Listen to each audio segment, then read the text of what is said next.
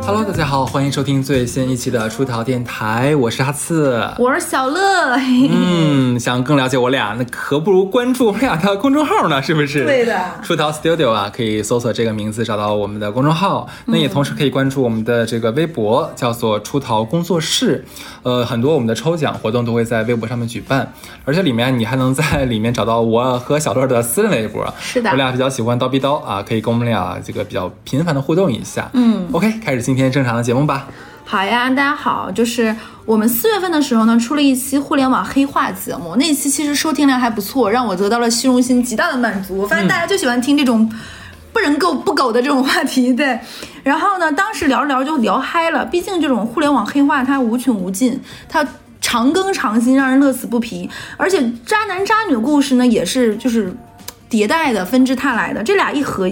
自然一结合啊，它就会能迸发出非常有趣的内容。那么这一期呢，在就是在各个平台上架之后，我前面也说了嘛，很多人都还蛮喜欢，而且互联网黑化那么多，然后很多互联网的从业人听我们那期说贴到裂变的那个词儿就绷不住了，笑到觉得我们太能扯了的。那既然大家都爱听，我们也没有聊够，所以我们就再出这一期，那就给大家过过瘾。我们这期的黑话呢，比上一期其实更带劲儿一点呢，我们就大概来五个吧，这次说五个。呃，准确的说呢，我们上次是录了两遍。其实我觉得你特别好的把握节奏。第一遍的时候，哈斯可能觉得稍微有一点点晦涩，晦涩有点干，觉得。所以我们上一期是录了两遍，然后讲的没有那么专业，那可能。会让上一期可能会让有一些那种非互联网的人觉得有点懵。我们这一期尽好尽量就是说的稍微软性一点的，希望能讲明白。然后这些互联网黑话本身呢，其实是没什么意思的，所以我们更多的是讲一些趣味的故事。我们既可既希望能把那个互联网黑话本身这个词是什么意思，然后再把这个故事拆解。那差不多啊，前情就给大家讲完，那现在就敲一板开贺了，开开什么？蘑蘑拉菇？你上来上来就嘴瓢不合适啊！我们就先讲第一个词，第一个词是什么呢？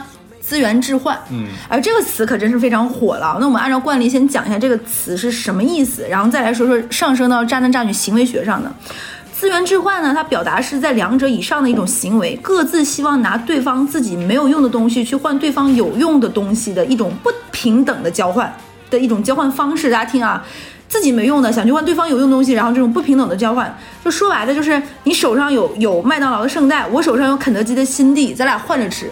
你你也吃到，我也吃到，大家白嫖，白嫖不花钱，对。然后各自心里都觉得占了对方的便宜不吃亏，就是就是这种感觉自己空手套白狼，能耐大发了。对方都是在，而现在就还有一个词是资源置换的分分分细分，跨界合作嘛。嗯，就最近不是那个 Manner 跟那个小绿瓶小绿瓶赫莲娜不是做了一个合作嘛？就是这种大家都不花钱白玩的这种的。是可以以 Manner 的价格买到小绿瓶吗？绿宝瓶赠小样。赠小样，对，然后就相当于联名宣传，投了很多的广告嘛，双方就共同找别人买单，然后促进这种生命的大和谐和繁荣。所以这个事儿呢，发生在那个渣男渣女里呢，就会出现。我们先说常仔的一个事儿，常仔刚毕业的那几年嘛，经常去玩卡丁车，其实卡丁车挺好玩的，因为好玩嘛，就在卡丁赛场、卡丁车赛场上认识了一个工作姑娘，我们就管这个姑娘叫卡卡吧。哦，我起名字真的很敷衍，在卡丁车现场认识叫卡卡。她长得不算特别好看，但是那个因为女生在赛车场工作，穿那个机车服嘛，然后很飒爽，然后戴着那个帽子，你就会觉得这种氛围感拉得很满。然后还就是很酷酷的嘛，人又瘦瘦高高的，很年轻，看起来就很打眼儿。用咱北方话说，常仔这种贼不走空的性格呢，他就骚性就大发上来，觉得哎。那挺不错，而且他那天是带着女朋友的，你知道吧？就是他带着女朋友，觉得这个很不错。那你猜他俩咋勾搭上的？怎么勾搭上的？你看，就带着对象对吧？一起去卡丁车，卡对象。哎，怎么做到的呢？好想知道呀！来了了呢，你你你这很硬，你捧哏上的。就是玩过卡丁车的朋友们肯定都知道，它前面会有人给你讲解这个车怎么开。就是大家坐在一个地方，有个人跟你说啊，这个地方刹车是哪里，油门是哪里，安全带要怎么带，不让我不允许你下车，不能下车，看那个不能够摩擦和撞击，会有人给你讲一下。然后讲完之后呢，会给你一张小纸儿，那个纸上会有一些题让你去答题，你都答对了，你才能够去正常。其实它是一个安全知识的这样一个前面的一个讲座嘛，都会有这个流程。然后你要签字写上你的身份证号，然后明确你都知晓了，有这么一个流程。然后那天那个卡卡就是这一场的现场的一个讲座，他会告诉你怎么怎么弄。然后这种人吧，他们就只要一对眼儿就能勾得上。卡卡看那个。我们的常仔那个眼神就面含春情春不露，然后常仔看见卡卡也是那种两眼含波眼带光，就是。这是为为为你写诗是吗？为你为你静止，为你做更多色色的事。真的是张口就来黄段子。他俩就这么对上眼了嘛？那时候常仔女朋友还沉浸在就是，你知道女生会有那种，她别人给她拍完照之后，她会有一种大量的时间沉溺于自拍和修图这个过程当中。他女朋友根本就没有听那些课，她也看不到自己男朋友在旁边，其实挨着坐的嘛。每个人一个小桌，一个小凳儿。她男朋友在那里已经跟人家眉眉来眼去了，就是暗送秋波、暗度陈仓，那个暗暗哈就就都随便嘛。然后她在那里还在精致的给自己修图、加滤镜、加美颜，她就没有看出来。然后她男朋友就已经在那里就已经跟那个骚了吧唧的了，然后没盯住。她那唐仔就在自己签字的纸上用自己丑了吧唧的字写了一句：“我能加你微信吗？”然后把自己手机号写上去，然后递给他的时候能看到。然后呢，明明明晃晃就递到那个女生手上，敲了一下，这个上面就有手机号嘛。然后呢，他俩就这么。天雷狗地火的就在一起了，就狗在一起。那你那手机号那那能不加吗？而且常仔就是那种行头也很有抻头那种的，他俩就非他俩这个开始就非常的渣男渣女了，就这么对啊，有女朋友你明知啊你，而故事就不展开说了，就是人感就是就是狗屁叨叨点事儿嘛，俩人就这么勾搭上了，就是等到这个这段情节，哎呀你这一小托腮，这你你爱听对，就留在渣男渣女讲。反正这俩人呢，就是郎有情妾有意，交婆遇上脂粉客，快快乐乐嘎平豆，快快乐乐嘎平豆，对，是这么读吗？上海差不多吧。对他们搞到了一段时间之后，常仔就觉得没意思了，想拉倒，就是就是玩嘛，玩开心了之后就想拉倒。毕竟一方面他有女朋友，另一方面也觉得就够了。我也刚刚说，就你说多美嘛，也多美，有多多喜欢没有喜欢，就是过了那个仙儿，对，然后有点刺激，对吧？女朋友还在这种背德感是。他就有点想甩开，但是这个时候呢，这个卡卡威胁说说那天和你一起来的人签的单子我都留着呢。哦呦，对对吧？上面都有大家姓名、手机号。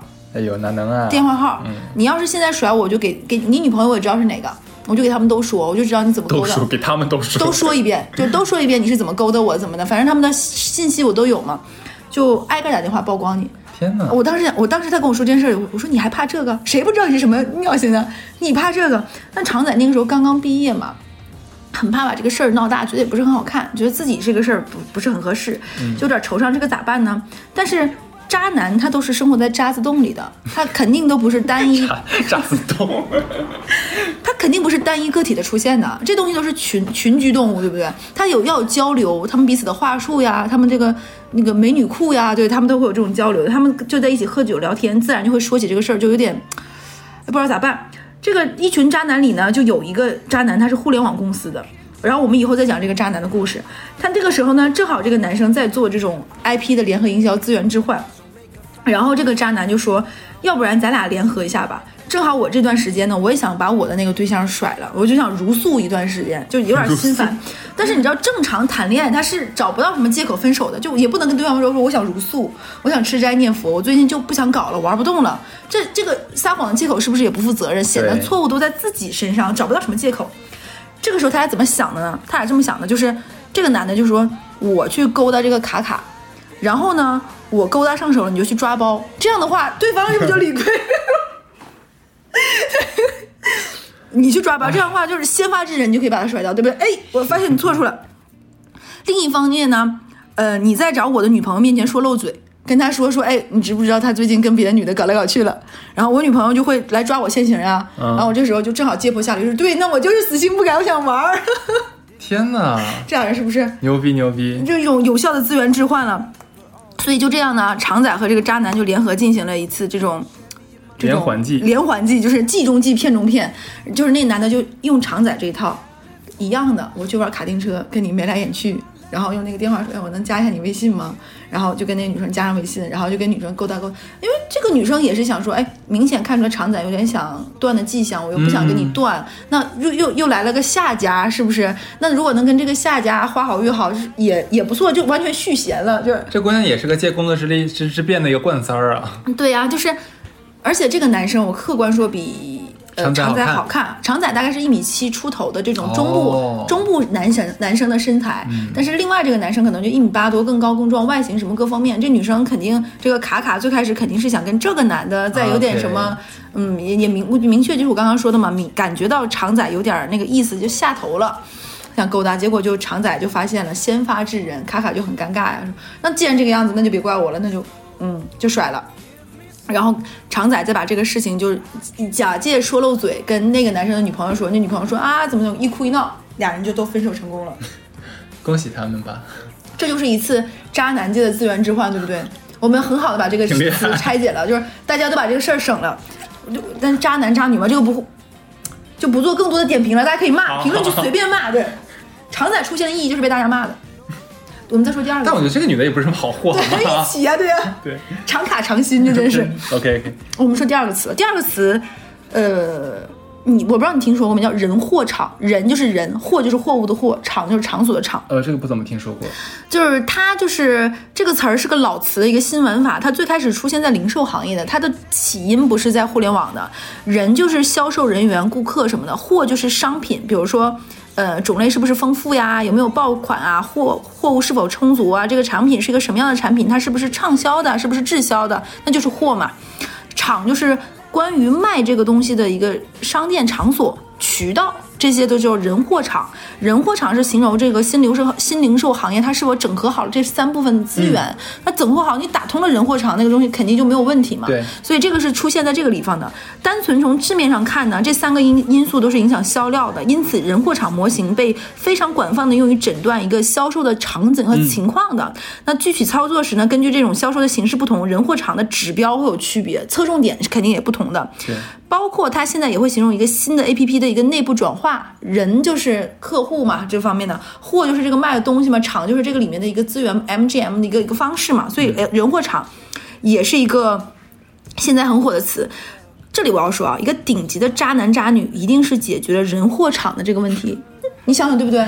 我的客从哪里来，对吧？在哪里搞？对，那个。货呢，就是相当于我有什么这种有备而来，大家有什么这种资源上的整合，一种利用，这种互换。厂呢，就是在哪搞？对，怎么搞？麦克风打标题。不好意思，不好意思，就是然后形成这种闭环管理，内部资源的一个整合，打通，然后之后就可以搞迭代升级。哇，这简直是一套就是互联网黑化的，定铸出一套玩法和规则。层层递进，最终实实现逐级突破，把同行们甩个老远，把鱼儿们玩的团团转。只有这个样子，才能很好的玩一下人货场。其实这个事情啊，我觉得现在写 PPT，大家都愿意拆解这个底层逻辑。我们在上一个上一期也介绍了一个词，人货场其实就是一个很好的拆解底层逻辑的方式。敲一下小黑板啊，这个词也是可以用来装逼的一个小话术，可以用起来。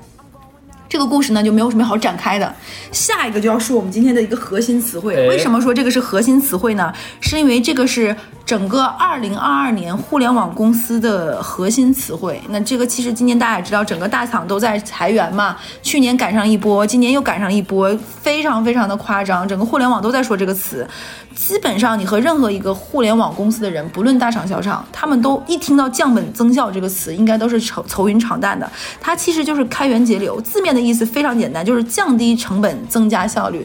怎么降低成本呢？互联网公司的人力成本是非常高的，每个人的工资都很高。增加效率就相当于说难听点，就一个人干两个人活，干三个人活呗，大家疯狂加班，卷起来。我觉得啊，它不论是在造词性上，还是在复杂程度上，都不够高级，它都不算是黑化级别的。顶级黑化级别一定是模棱两可、语义语义多指的。按道理来说，它不应该出现在我们二期，就是第二期都是升级版的词汇。但是就刚刚我说的嘛，就是今年是一个大寒冬，各个行业都不行，很多人都在这一年经历了一次降本增效，因为它是今年的核心原词，所以我们这里就。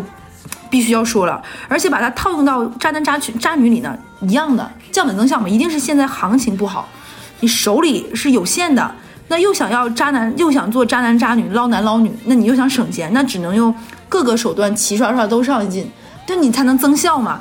这时候不得不再记出我们听到的故事，我们就管这个女生叫啥呢？哎，我起名真的，上一个叫卡卡，我起名都非常的大俗，这个女生叫她香菇吧，因为她特别的吃火锅。爱吃香菇，然后我跟她第一次吃饭的时候就是涮火锅，她点了两盘香菇，嗯，我就印象很深刻，所以我给她起名叫香菇。毕竟你也知道，重麻重辣的那个火锅底料下香菇特别的辣，那玩意儿贼 吸油，一个人连吃两盘就很难让人记不住，所以我们就管它叫香菇。香菇和肠仔，哎，怎么又有肠仔？他俩我要讲了，他俩是怎么认识呢？这一对呢，正常男女是在 gay 吧认识的。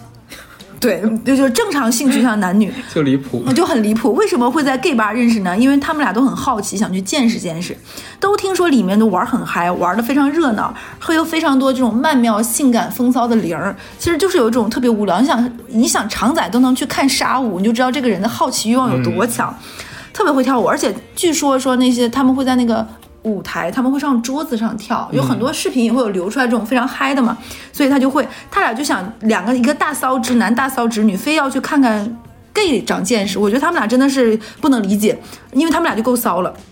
然后他们这种又骚又直的人，他俩都带着这种猎奇的心理，在人群中看了一眼彼此，就甄别出对方也不是什么好东西的一丘之貉。他俩本来不认识，不认识香菇跟这个长仔。我也是因为后面常仔带吃饭带出来这个女的我认识的，然后她就约出来了。香菇直言她非常的喜欢帅哥，一般呢是看不上常仔这种大陆货色的。我上一个不也介绍，就是身高也普通，长相瘦鸡巴拉这种南方江浙沪一带盛产的男孩款式的。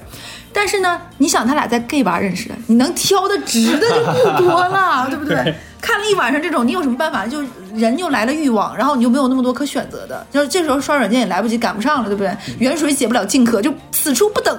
对，没办法呢，就和常仔想要约一下，就说白了就是去去火，就想消个火。然后常仔诚惶诚恐，就觉得这福祉就是满盈啊，非常开心，因为这个这个香菇长得确实还不错，而且很年轻、很漂亮、很劲道。然后那个常仔就说想去开房。那就正常就流程不就应该是开房吗？但是香菇说就别开房了。香菇供职一家非常出名的房屋租借公司，我不说名字，就是那家，哦我不能说名字，我觉得这个对人家影响不好。去人家家里了，他就去了那种，因为他们有很多房子在手上，他们就是，那个就是指指纹密码嘛。OK，他们有很多这种他们在轮转阶段的，我就不说是哪家。然后他们还会做一些租房改造，那这种租房的改造就是，哎，我感觉 你也知道是哪家。我我也觉得，哎呀，这码打的是不是太薄了？还行。对，然后会有一些空置，你不可能立马装修怎么样？你还要放味儿，或者有一些会有一些青黄不接的这个阶段嘛。呃，现在这家公司怎么样，我就不知道，还是不是这样一个运营模式？这是几年前的事儿了。他们就直接去了其中一个没有租的中间的空档期的房子里，嘿嘿哈哈，嘿嘿咻咻，嘿嘿咻咻了一下。常仔虽然不是明了，但是觉得哎挺刺激的。之前没有过这种的，正常女生不都是想开个五星级酒店就约约的那种的吗？常仔就这样说，这女生完全没有，他也没试过，那就去呗。然后俩人玩很开心。姑娘说，坦白说，因为她特别喜欢帅哥，年轻帅哥也不一定有钱，她就不是图。有钱没钱的，他就是想开心，也不希望给帅哥说什么负担。没钱难道不能玩吗？他觉得这种方式很好，又很简单，也很省事儿。是，然后约过也就算了，所以他就降低成本，就降本增效嘛，各位，而且还可以增加效率，大家也不需要那个什么。人我我第一次听到这个玩法的时候，我真的震惊了。嗯，你加一。我我之前从来没有想过，以至于以前姑娘可能说，哎，我找掉了一个什么凯子，那我一定要去让他给我开五星酒店啊，拍地下，还要拍照，对不对？对对。现在就不用了，它降本增效了，对。是。那你说，如果再寒冬两年的话，会不会就是大桥洞下？门前大桥下，就数鸭，做一曲呀。快来快来！十月没没有想到，真的就这个寒冬，连这个约炮的质量都已经开始这么下滑。这是几年前的事情，他就是想这么玩儿。OK，因为帅哥确实，我想说很年轻的那种读书的，他可能也带不了你去开房。对，这个样子还不如这个样子更方便。大家也没有想说有更深层次的感情上的那种交锋什么的，就是玩儿。然后强仔也是觉得这件事情太妙了，也没经历过，很很稀奇。然后他给我讲了，而且这个故事也不存在去在渣男渣女单期里面讲，不存在，就很适合放在互联网。后来呢，他过了这件事情呢，那个女生没有把他微信删了，但人家也没有跟想跟他玩，就是那天恰好在这样的一个机缘巧合的形式下，就跟你玩一下。然后常仔就觉得这女生挺有意思，不走寻常路，然后约出来我们一起吃个饭，然后我认识一下这个女生。她确实是后面呢，她只跟帅哥玩，而且只跟帅哥。嗯，帅哥帅哥之间也人家也是一个猎奇心理嘛，所以他就确实纯是降本增效了。这样的话，他一晚上可以约几个，而且。为什么呢？是因为他可能转场，就比如说先去这个酒吧玩玩，玩完约了这个男生在那附近他能开的一个门里，啊然后他再转场去下一个，然后再去那个什么，他们可能有自己的那个 app 可以看。哎，你别说，人家这个业务能力还是蛮强的哈。对，周边哪些我的产品啊什么在哪都知道。后来听说啊，就有一些他的这种，哎，这叫回头客好像也不太合适，就是很就是呀，就会也。租房子也会问他，他还短暂的收留过、帮助过几个男生，就是在那个房子里面租室之间短租过这种的。但是这个事情我们不提倡，因为这个很有风险，并且 妙啊！对对，我觉得他简直他就是这个圈的菩萨，他要唱一首菩萨蛮，菩萨，对菩萨。对，这就是刚刚介绍完降本增效这为什么我觉得这个故事这么暖呢？很奇怪，有被暖到。怕是你说会不会这期评论区下面说可以把她微信号推上吗？哦，真的很好，这样的姑娘 真不错，长得漂亮，心地又善良，然后又不爱慕虚荣，多好呀！很纯净，很纯净哎喜欢她那个纯纯。就是那那个我怎么说？章子怡，我喜欢你的纯真，是吧？对，我喜欢你的清澈，他很清澈，对吧？哦，那我不应该给人起名叫香菇，应该叫清澈。可以。哎，我没有他微信啊，我打算后面问常仔还有没有他的微信啊。常仔特别伤心，常仔说：“乐，是不是我真的不帅？”我说：“是的。”他真不帅，他真的没有那么帅。然后那个女生喜欢帅，他说就那一晚上就再也没有。我在家还挺想跟这个女生再有，哦他说对方完全不想了。然后那女生还说，如果你再跟我废话，我就把你拉黑了。哎呦，他他有吃瘪的时候啊。对，他就就因为因为他能拿得出手，不不外乎是有点小钱钱，满足女生虚荣心。然后那女生不吃这套呀，但是约炮的话，他也不会给人人家花钱吧？就开酒店好点，吃的好点，带你去一些那个什么，啊满足对方的虚荣心。而且很多约的那种女生或者她软件认识，对方都是想说以约代养。啊，就是还能够彼此能够延续，延续，就绵延永续这种的。哎，今天真的说很多奇奇妙妙的话。是是是，对，然后就强仔就发现人家对对就没有，然后他说你再废话就能把你删掉，然后强仔就经常看他很开心，然后就他那种内心有一种隐隐的那种骚动，就是总想就结果他觉得挺好玩，结果再也没认识这样的女孩子，我觉得你可以认识一下晴澈，难得的好姑娘，对，暖暖暖女暖女，太暖了。对，下一个词啊，下一个词很火，叫延迟满足。嗯，哎，看过脱口秀大会的人啊，一定会记得这个词。其实去年有点火，是被呼兰带火的。嗯，呼兰就说过脱脱口秀上有个段子，段子他说他是怎么讲？他说段子不好笑不叫不好笑，叫延迟满足。然后我当时觉得这话真的很妙，真的。他也是做互联网的人。那延迟满足是什么意思呢？顾名思义，就是指一种甘愿为更有价值的长远结果而放弃及时满足的选择取向，以及在等待期中展现的自我控制能力。嗯是不是听起来很棒？是其实我觉得延迟满足放在通俗一点的，就是画大饼。嗯，就是现在你没爽，没爽是因为你还没等到时候。过一会儿对，对这个特别适合给投资人啊或者什么讲这种话，就延迟满足。你你让子弹飞一会儿。就是我觉得我们投资人也会反 PUA，到时候我们等到时候如果没有没有让我们爽到的话，那你就惨了。我以为他会说到时候到时候什么时候，然后你跟他说有时候有时候，都有个词叫家破人亡嘛。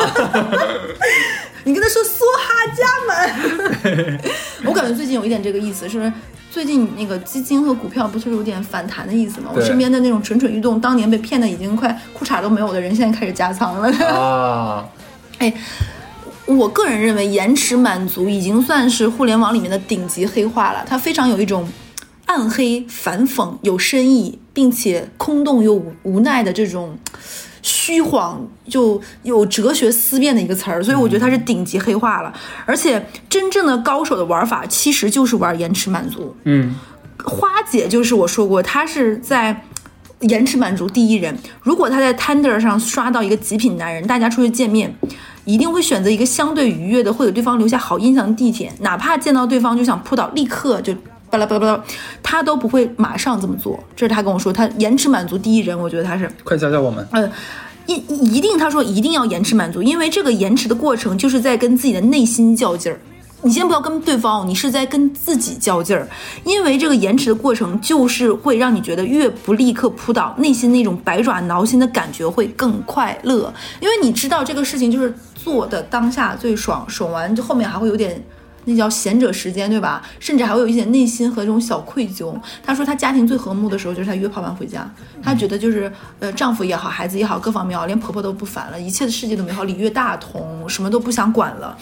对，然后但是这个等待的过程呢，对方肯定也会同样的满怀期待和兴冲冲，那个人、对吧？他就会喜欢这种，因为感觉就是兴冲冲，有点开黄腔的意思。嗯，还好。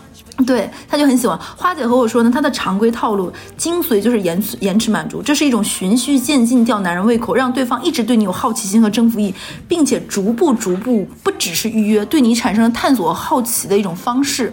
有几次我和花姐吃饭啊，都是她下面有安排或者玩完了找我吃饭的。我总结一下啊，不是极品大美女如何让这个这么多的男的对她，她不是真的不是极品大美女，如何能让这么多男的对她爱不释手，上下求索，其实就是延延迟满足。再次强化这个词，通俗点说就是欲扬先抑，欲拒还迎，打个嘴巴再给个甜枣。这是对，嗯。我举例子啊，首先如果如果约会是十点，他一定会迟到五到十分钟，注意啊，合理范围内五到十分钟，并且。和男生约会就是只会和男生约会才这样，他跟我是不迟到的，就我们正常见面都会，他他从来不迟到，他这套妖娆的功夫是传男不传女的，而且人传人非常挑，所以我和他才能成为朋友，他只对异性这个样子，而且是对他要玩的这个异性，这个等待的过程，男的就会有期待嘛，坐在那里就 他等人嘛，对不对？他可能会稍微拿手机前置摄像头看看自己的姿势，对不对？或者想摆个霸总一样的造型，凹造型。这就像谈判技巧，谁先到谁先说出口，谁就是先发那个人就是弱手了。然后变换这种讲述，希望女生进来的时候自己是最好的状态。用花姐的话说，这就是一种技，就是技巧，占先手。然后呢，他讲话一定不会给直球。一定要绕个圈来表达，营造出一种语言上的氛氛围感和延迟满足。我举个例子啊，比如说他对待熟人，但是是想要猎杀，又是那种合作关系，想要约炮，想要从合作关系变成约炮关系，大家就在要从那种扭捏和试探中有所突破的。他一般都不会甩直球，直接说话就直愣愣的搞嘛，那 肯定，肯定不合适，对不对？一定要绕弯，营造出这种感觉啊。就怎么说呢？比如说他们家。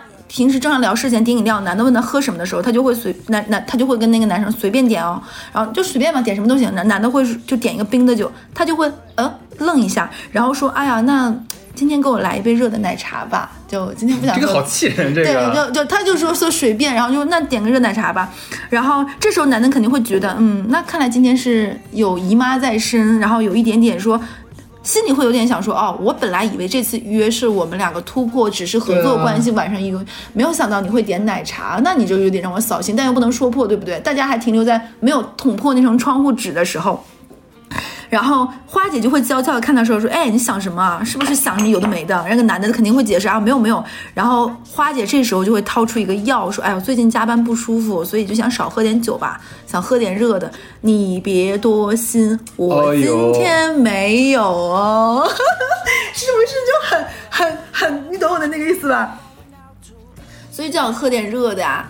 是不是就很撩人？嗯，对，就是他有这种欲扬先抑的那个人，他做好了预期管理，是不是很棒？就是因为你想，那个男生的心里就是哦，很期待你来约我，然后约完我之后啊，你不能喝冰的，那肯定就大姨妈，今天就没有什么，嗯，然后这个女生就用这种很撩拨又很明示又很暗示这种方式，而且那个语音语调语音语调一定是那种拖长音，不说破，你别多心，我没有，你想想看，很到位，双方一定要拉近这个距离。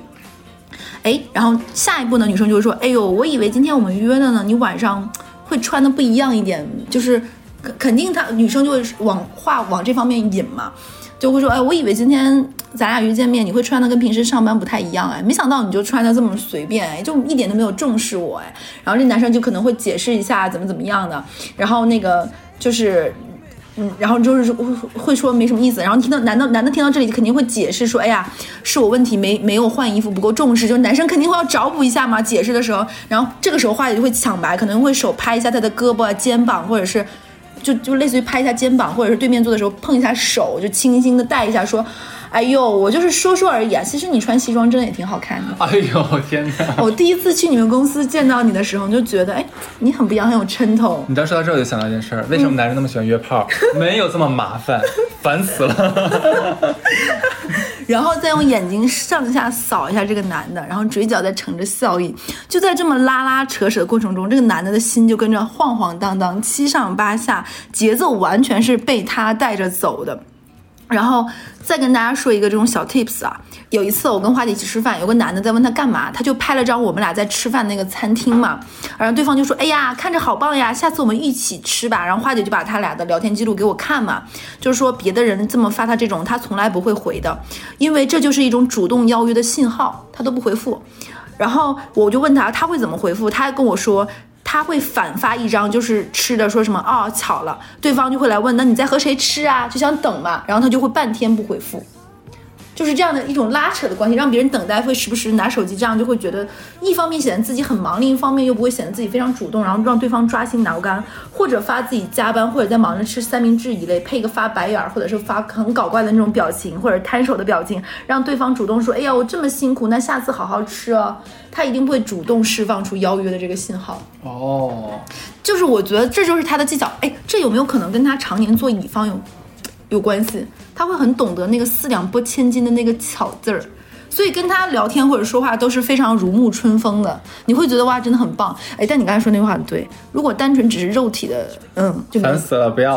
哎，但是很多人，等很多人不就是喜欢那种情感上的有一些些拉拉扯扯，但这个拉拉扯扯度刚刚好一。般男的是贱，就是哎有，可能，有没有可能男的就是贱？哎，我是不是冒犯到很多人？嗯 被封杀了。我真的会这个样子？没有，男人是好东西，我喜欢了啦。哎，那我们说下面一个词。好，哎，复盘一下，我们现在刚刚已经讲了四个词，大家有没有记住呢？那这个乐老师再敲一下黑板。我们刚刚已经讲了什么？上一个词是延迟满足，再上一个词是什么？再上一个词是你记得吗你也？忘了是不是？我也忘了。生命周期不不不，降本增效效，降本增效人人场祸人人祸，人祸。哎呀，现在我们俩回去高考的话，可能就是废了 废了，废了，啥也考不上，啥垃圾。就是第一个词，你还记得是什么吗？你别说，我能想得起来。第一个词，完全想不起来了吧？我完全忘记了。我资源置换。对对对对，那个卡丁车卡卡，对，香菇卡卡啊，怎么办？就这有点就感觉。你记不记得那个时候大家学那个新东方，说交那么多学费，结果只记住老师讲的段子，对对对，真的真的真的，一样的道理是不是？背单词的时候还是背 abandon。对对，下一个词是我们今天的第五词。那大家听到这里肯定是意犹未尽啊，怎么这么快已经讲第五个词了？对，学识就是这么长，要珍惜每一节上私教的时间。第五词是什么呢？就是生命周期。那这也是个非常火的词。生命周期字面的意思就是一个生命周期，一个事物的生老病死是有过程的。互联网黑化里，它代表的是一个产品、一个服务都会有一个探索期、成长期、成熟期，然后还有一个衰退期。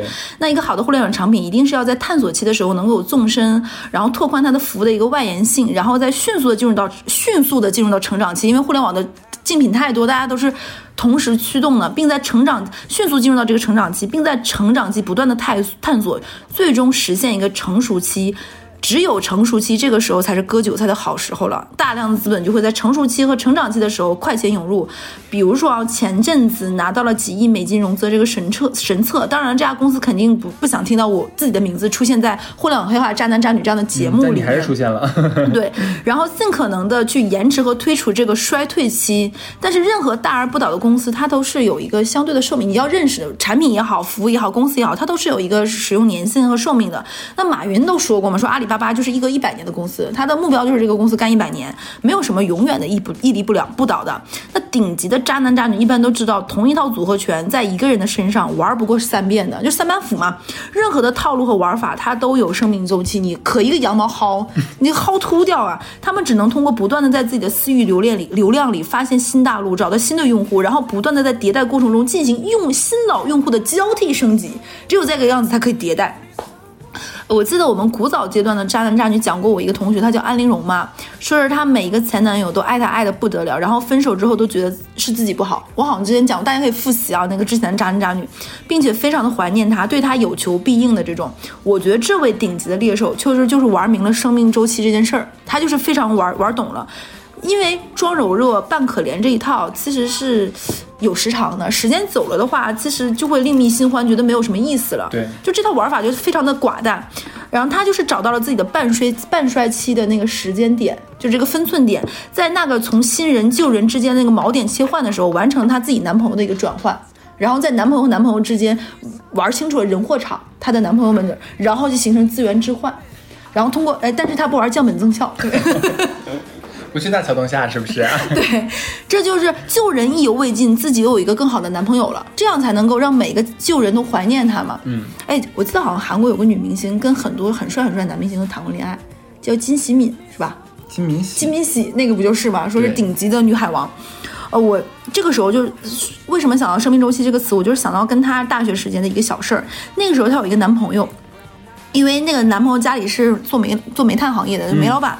然后一年流水有我几千万，然后还做有色金属，那我们就管它叫有色金属，就是起名真的是。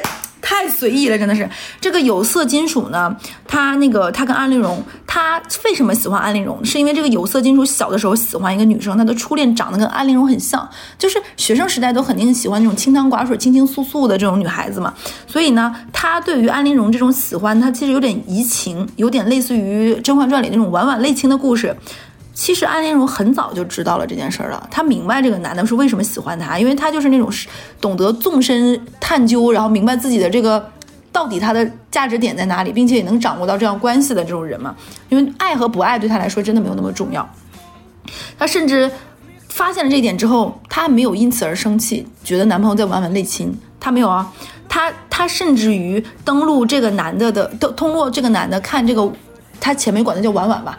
婉婉的这个什么 QQ 空间各方面，然后去学习和模仿她。我靠！只有这个样子呢，包括这个女生是什么穿衣打扮、什么品貌，呃，去跟她越来越相似，这个样子的话才能更像嘛。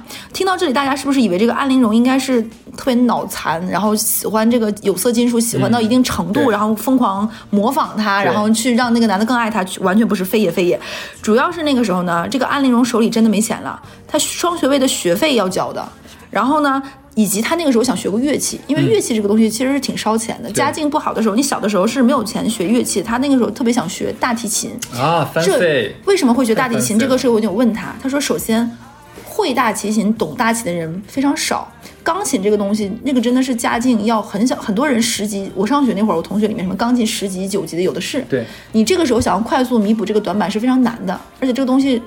已经有点稀烂了，玩的人很多，但是大提琴这个东西就很高级。你像一个女生走在路上背着一个大提琴，是不是就别说她会不会，这个动作和这个行为本身看起来是不是就非常的美？就现在，如果让我去挑一个乐器学，如果我有能力去学的话，我首选大提琴。对，而且就而且那个整个的样子品貌都会觉得非常的迷人，非常的优雅，好帅。对，所以他当时就是学大提琴。这你没有发现吗？他连学过乐器都是已经想明白了，而且他还要学法语。哦，法语啊。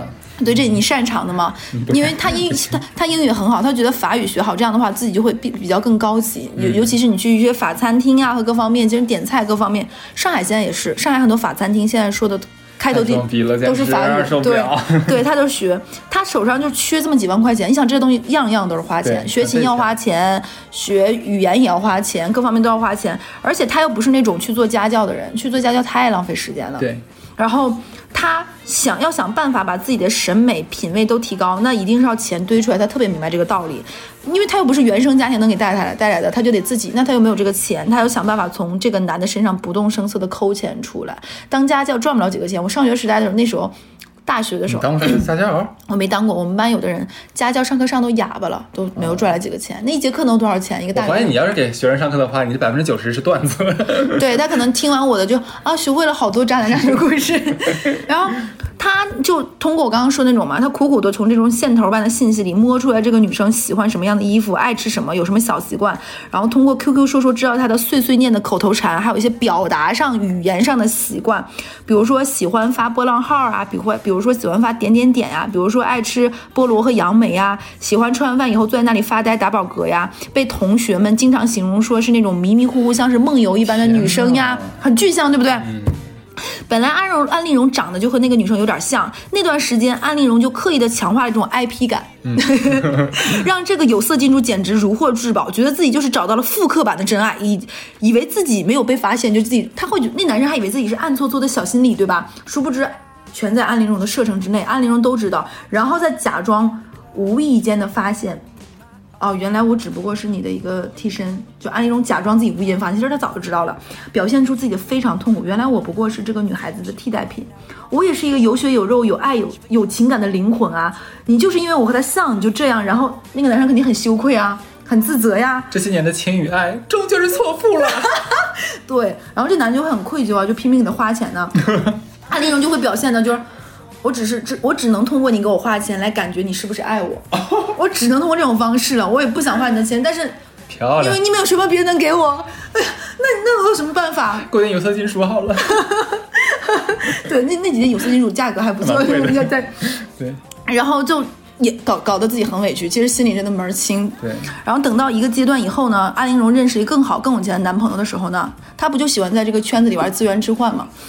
安陵容演出了一出大戏，她在某天放学和男生吃食堂的时候突然大哭，她说她受够了，明明自己那么爱吃荔枝，不爱吃菠萝。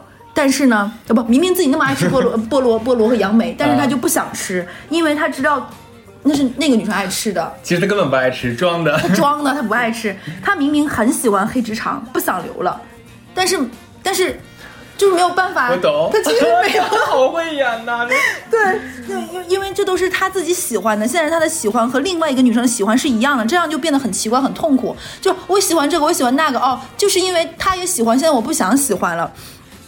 他觉得这明明是他，但是他就就做不了自己，他就会特别的难过，就是这不是真正的爱。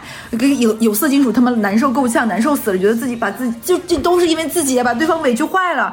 然后这个时候有色金属可能觉得自己是爱上安陵容了，因为哇你你你你能懂吧？就是那种我觉得我是爱上他了，然后疯狂给安陵容道歉，安陵容就说，嗯，那算了，我现在连自己都不想要了。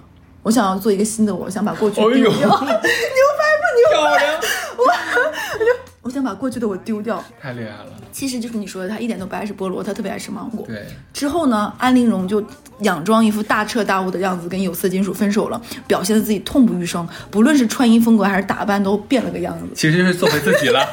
对，做回自己。有色金属觉得是因为他自己弄丢了一这样一个女孩，哎呦呦 殊不知这个女孩等这一天等了好久，薅羊毛薅了这么多钱，就是为了大变样啊。漂亮，真漂亮对。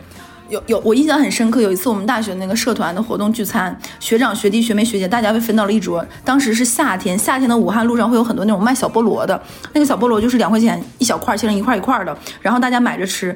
这个时候有一个同学买了很多回来，给大家分着吃。到了安陵容这里，安陵容看着菠萝说：“我不吃菠萝，我早就不吃菠萝了。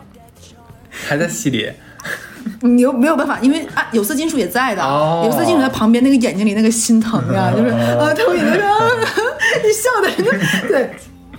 顶级玩家吧，而且他之前不是黑 黑直肠吗？他也喜欢黑直肠，他给自己烫了一个新的那种更大大波浪。因为他下一个男朋友喜欢这个，那种那种就是很性感、很野艳的，就是完全不纯情。但是有色金属会觉得你明明就是一个纯情的小白兔，是我把你逼的，嗯没有办法，你不想做自己，你把你自己弄丢了。有色金属后面很多年都会问他什么情况，过得怎么样？寄手机的不是他吧？对，就是他呀！天哪，一年一个手机，牛掰不牛逼掰？牛逼！对我，我觉得他就是就玩明白了，但是有色金属也是真是傻，因为他，你有没有想过，安陵容跟我说，她没有跟别人说，如果我是个大嘴巴，我去跟那个男生说，我觉得那男生都未必信。嗯，因为他不会想到有这么缠绕，对对对然后反正其实对于有色金属他们家，可能这几万块钱或者是十来万块钱也不是什么大钱有。一说一，安陵容绝对是咱们整个就是咱们节目系列里面最扛把子的一号女主角，真的吗？真的是她。我我当时真的觉得她太妙，她那句“你把我弄丢，我把我连我自己都不想要了”，我觉得真的是《她要是穿越回《甄嬛传》，她能演到第六十集，甄嬛传》一共多少集七十多集，啊？他才能演到六十多集。嗯，差不多吧。我当时想说太牛掰了，就是而且我上学那会儿觉得，坦白说，我觉得我上学那会儿有一点点阳春白雪和和不食肉糜。嗯我当时觉得没必要啊，你为什么这个样？你好累啊！现在我再回头来看，这可能就是他没有办法的办法，但是也真的牛逼啊！好多人也是没有办法，但是他真是不给自己找办法。而且我们想不到，想不到我当时真的是，他当时就是拿出了那种呃。考异派就是有有一有一类看书或者是看《红楼梦》的人，他们会叫探异派，他们会发就是深深深的去挖掘背后的一些关系和逻辑，然后去来找左左右佐证。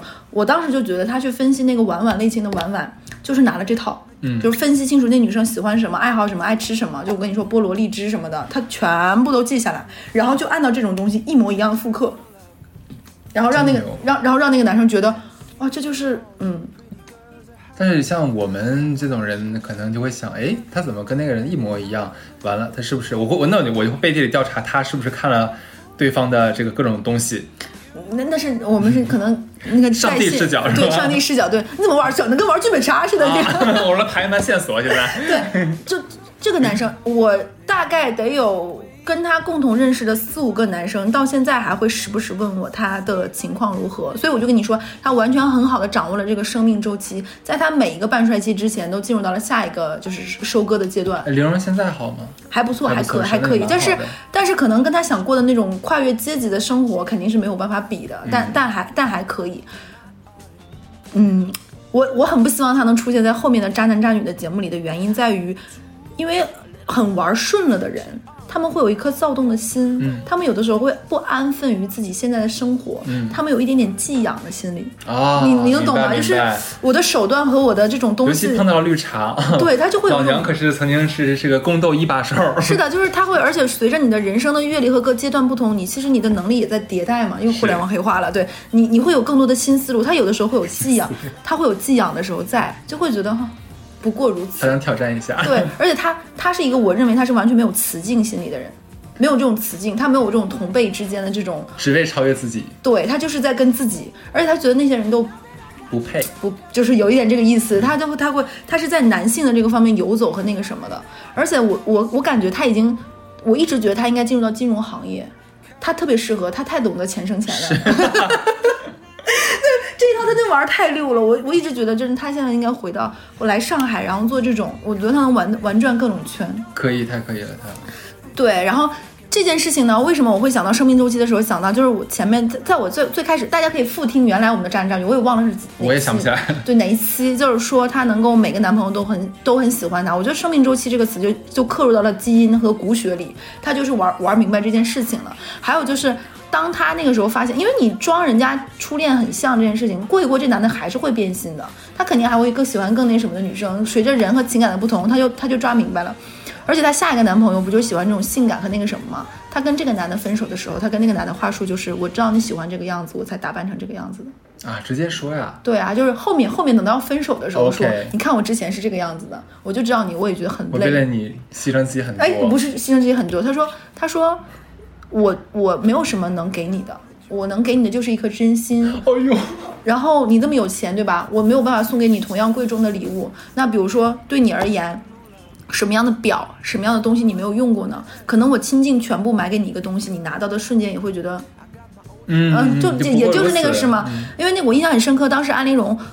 说她自己这么说，其实她那个时候已经不缺钱了。她买给那个男生一个香奈儿的洗面奶，嗯，然后那个男生看到洗面奶这个东西，就是他日常生活的品品类价值，不足以作为一个生日礼物。他收到生日礼物一定是很贵重的。那个时候不是很流行什么克罗心啊，嗯流行那种乱七八糟那种电子产品和摩托车啊什么。他收到的，尤其是家里送的是一辆摩托车、机车。嗯然后那女生就说：“其实我跟你在一起的时候，我都没有办法说追逐你的步伐，因为我追不上，因为你的很多东西是要靠财富垫起来的。我只想做成那个你喜欢的样子，但是我发现这样真的非常辛苦，而且我希望能够跟你是同等同频的，嗯然后达不到。然后其实他是想那个时候甩掉这个男的，换一个社会上收入更高的男的。哦他已经不满足于跟学生时代时代的男生，然后那个男生也很。啊，是不是我的我没有意识到我的女朋友内心如此脆弱？我还在拿一个富二代的这种方式，其实让她很辛苦。她其实就是一个没有那么爱钱、没有那个什么的这样的一个普通女生，为了我打扮的很御姐、很那个什么。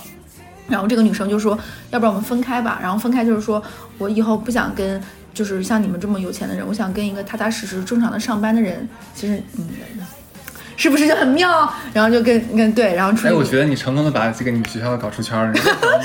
你们学校有钱人是真多呀，然后人傻钱又多。没有。然后今年可能很多咱们的听众小妹妹，我的首选第一志愿武汉大学，咱们这期就在报志愿之后。我下期就放。对，以至于我现在在每次回武汉看到一个两块钱一个小菠萝，我都会想到他。真的，那我现在问你，你还记得我们的五个核心词汇吗？放了我吧。那我这样，这样我让你心里舒坦一点。其实中国人民大学的富豪也很多，怎么办？就好好学习，骗傻子。是你们要好好学习，有钱人全在那边，我这这价值观对吗，宝贝儿？神经病啊！这就让你们努力嘛。对，加油哦！拜拜。拜拜。Give me someone, give me someone I can take home. awake So make a five foot five Big brown eyes and sweet like lemonade. Oh yeah! Five foot five Big brown eyes and sweet like lemonade.